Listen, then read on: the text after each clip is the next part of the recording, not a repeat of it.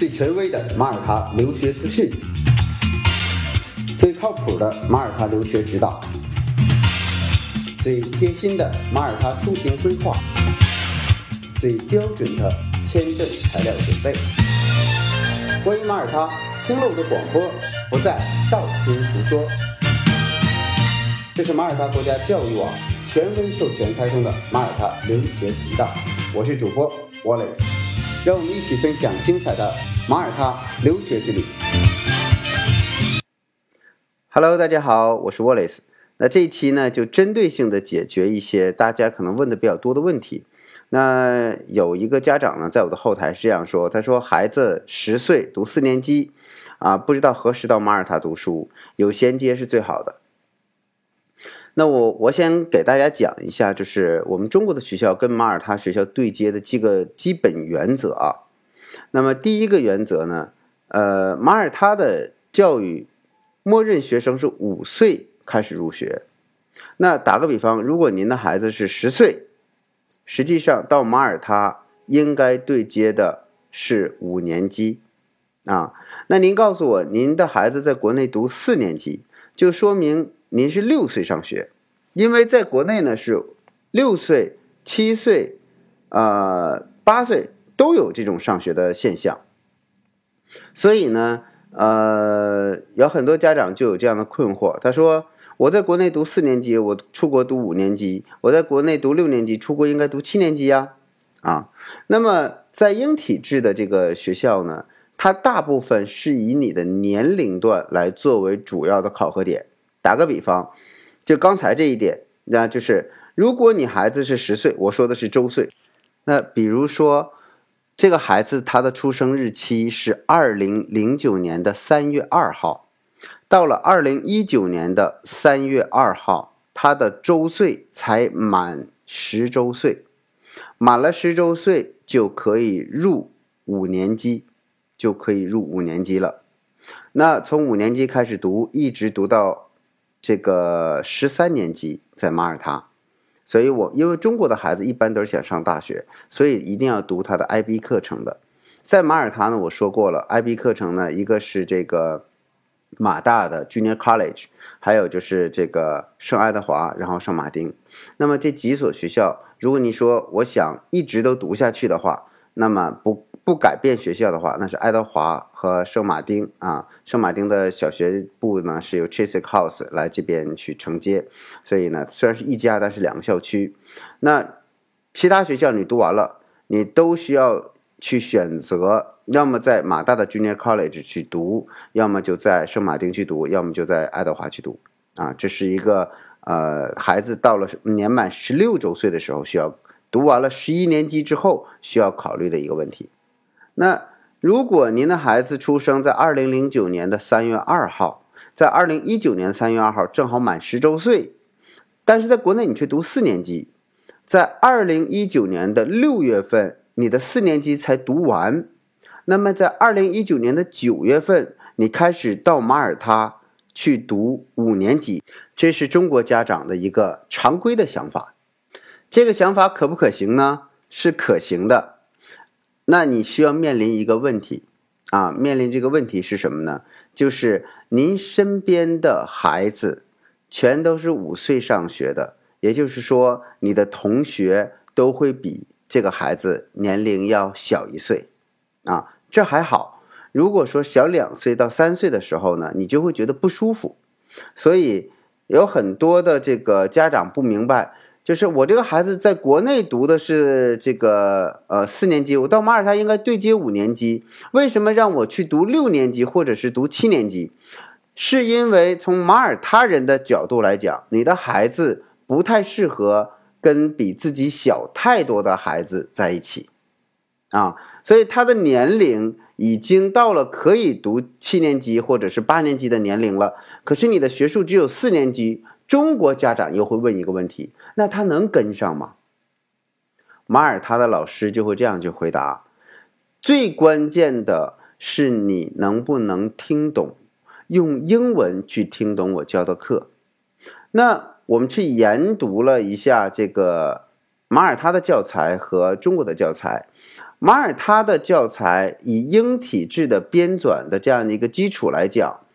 没有中国教材难度大。语文他教的是英语，我们学的是中文，没有什么可比较的，对吧？完全不一样的东西。数学，所有外国人必须承认中国人的数学很厉害，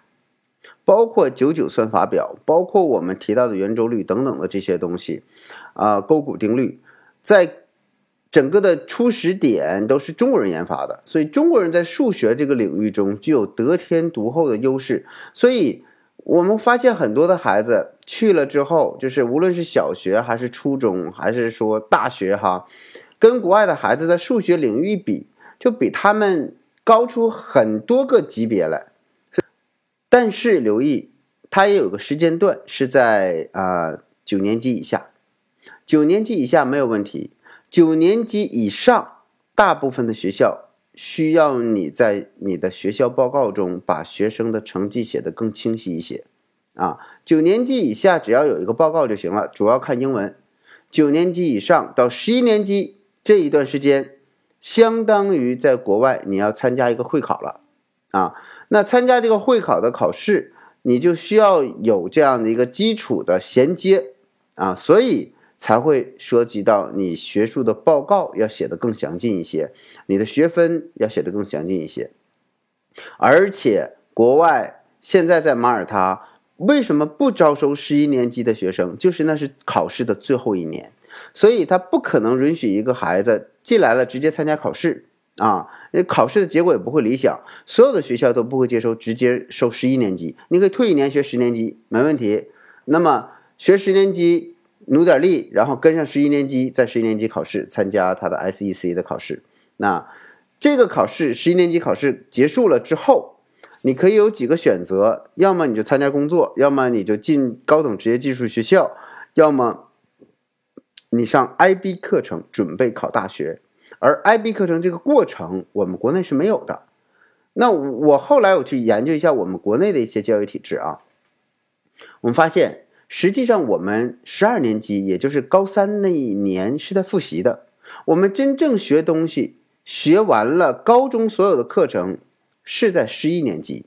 我这么一讲，您可能就能清晰。实际上，我们也是十一年制，只是啊，他们是十一年制，我们是十一年制，一样的，只是我们用十二年级去参加高考了。这一年完全的备战高考，而这个学生。呃，马耳他的学生呢，在用这一年呢，再加上一年，他在学他的 IB 课程。这个 IB 课程我们就叫做一个预科的导入课。Diploma 我不能把它翻译成专科，因为它本身它不是专科，它教学内容呢，它就是一个 foundation 的一个性质。但是呢，它又不是 foundation，因为 foundation 通常是你高中毕业到国外读你的这个。呃，我们说大学的之前，你的一个过渡课程叫 foundation，是把两年的课程混成一年了。但是呢，IB 就是 IB，IB 是有独立的这种教学体系的。呃，所以呢，他在选课的过程之中也是很有技巧啊。那它跟 foundation 就不一样，foundation 只是一个过渡，要么语言，要么加一部分你大学申请专业的一些学习，这个叫 foundation。这课程的全称叫做。International Baccalaureate Diploma Program 叫国际文凭大学预科课程，啊，实际上就是在给我上大学做的一个铺垫。那我们回过头来去讲，如果我的孩子十几岁的时候，所有的家长，你要面临一个问题，就是你对接马耳他的学校，很可能会比你的这个孩子，呃。现有学习的这个阶段，比如说我学四年级，你可能到马耳他真正到九月份入学的时候，你在国内应该入的五年级，可能到马耳他你就是六年级啊。那可不可以要求学校说我降一级呢？可以，这就需要跟学校去沟通啊。那再说一下学校的申请，那接下来呢就是呃家长会问到什么时候给我的孩子提交入学申请？啊，是最好的。那么，我建议您递交您的这个呃叫原批的申请的同时，您已经决定想去马耳他的这个时候了，那您就可以递交这个申请了，因为您原批可能下不来，但是您的孩子可以先下来，还有可能就是当您原批下来了，您自己还没有名额，你孩子入不了学，这是更尴尬的一件事情。所以目前很多的原批全是在延期，在延期，就是呃有一些家长告诉我，都等了心很慌啊，因为就像是你已经做了一件事情，你已经定了，你就要在等那个结果，结果那个结果来的很慢，对吧？你订一台新车，那个新车呢，明明是一月份可以提，结果告诉你二月份、三月份一直提不到，你就心里很焦，你就感觉这个车已经是你的了，只是它晚一点给你而已。那么原批也是这样的，就是你递了之后。结果呢，他就一直不给你，一直不给你，他会影响你所有的进程。所以在递原批的同时，您就应该开始申请孩子的安置的内容了。那么有很多的移民公司现在呢，因为他们以前是做这个移民专业的，那么很多的马耳他又跟其他的地方不一样，马耳他去马耳他的大部分的人去冲他的教育去的，所以他搞教育的时候呢，就是需要我们的第三方介入。可是。不是所有的都能够有一些，就是对这个国家的教育体制了解的那么多的，所以呢，他的那个这个咨询顾问的水平决定了他在提交材料的时候，或者是在跟学校沟通的时候，或者是在跟我们沟通的时候，他总是丢三落四，他有一些材料总是你不能一次性提交。当你不能一次性提交的时候，我就没有办法受理这个，把它视同是一个这个完整的申请。啊，所以建议大家提早去做准备啊。那么，当你去做院校申请的时候呢，现在我们也说，你可以通过四零零六零八六三五六按一号键去提交你的院校申请，这个会更快一些，因为你直直接跟我们的这个工作人员去沟通。那么，马耳他所有的语言学校加上。呃，这个私立学校，包括公立学校，还有大学，你都可以通过这一个电话号码去申请。当确定了申请，我给你拿到了预录取了，或者是你已经缴费了注册费了，不是那个 waiting 啊，不是那个 waiting，是你真正开始缴注册费，开始缴学费了，那你这个位置就真真正正留下了。那个 waiting 只是说你前面有一百个、两百个，你都在 waiting。只是我我我我告诉你，我允许你在这排队。如果你不交这个费用呢，你排队的资格都没有，对吧？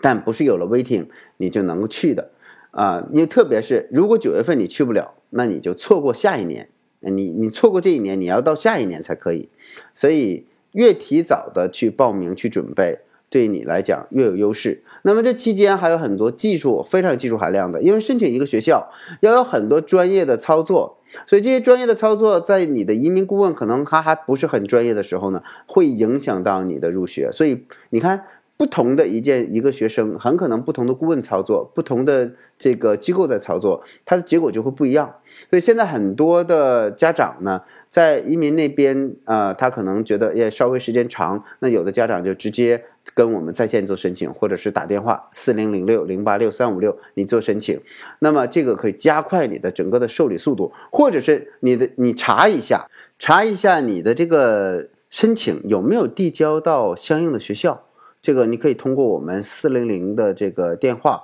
呃，了解到相应的学校会给你直接的一个反馈，说你前面还有多少人。啊，或者是说你递没递进来，或者是说这个你今年能不能入伍，都会有一个准确的答复。所以你可以通过四零零六零八六三五六在院校申请的一号键，你就查一下你的这样一个呃呃申请的情况，呃学校也会给你一个直接的一个反馈。